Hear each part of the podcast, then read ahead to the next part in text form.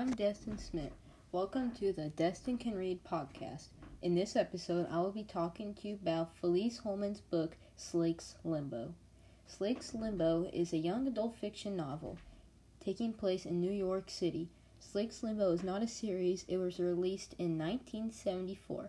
Slake's Limbo received several awards, including the Lewis Carroll Shelf Award and a ALA Notable Book Citation in 1978, and a Horn Book Fanfare Best Book Award in 1975. The setting of the book is in 1974 New York City.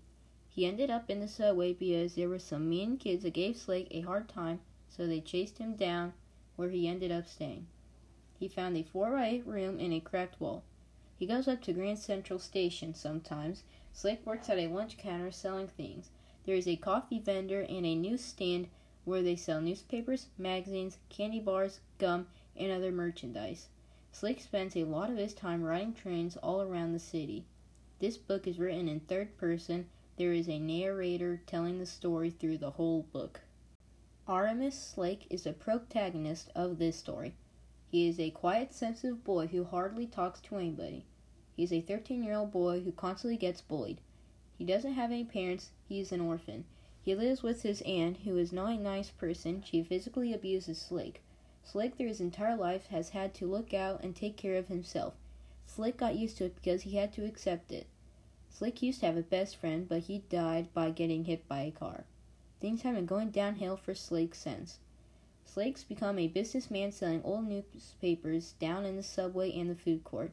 He sells things in the morning rush while people are stopping to eat breakfast before they go to work. The main problem throughout the story is Slake's low self esteem and having to know how to live with no occurrences with empathy or much emotion through the entire book. Slake has to deal with this issue while having to talk to people to survive to see the next day. A summary for the story would be that Slake is a 13 year old boy who spends 121 days in the subway trying to get away from bullies because he is constantly bullied at school by his teacher and other students who tell him he is nothing but a worthless lump. To survive, Slake collects old newspapers he finds on benches, smooths them out, and resells them. He just got enough money to buy food at the lunch court to survive. Eventually, the manager comes to Slake and asks him if he wants a small job of sweeping and mopping. In exchange, Slake receives a huge meal with extra th- food throughout the day. Where Slake lives, a train accident happens that blocks off his entrance to his home. With this, he gets very nervous and a fever, causing him to pass out onto the tracks, sending him to the hospital. It's up to you to read the rest and find out what happens next. I would give this book a 3 out of 5 star rating.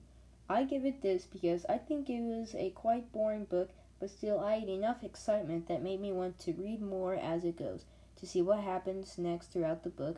I got more and more into it as I read. I think this book is good for young readers who enjoy just sitting down and reading. If reading is not your thing, I would not recommend this book for you.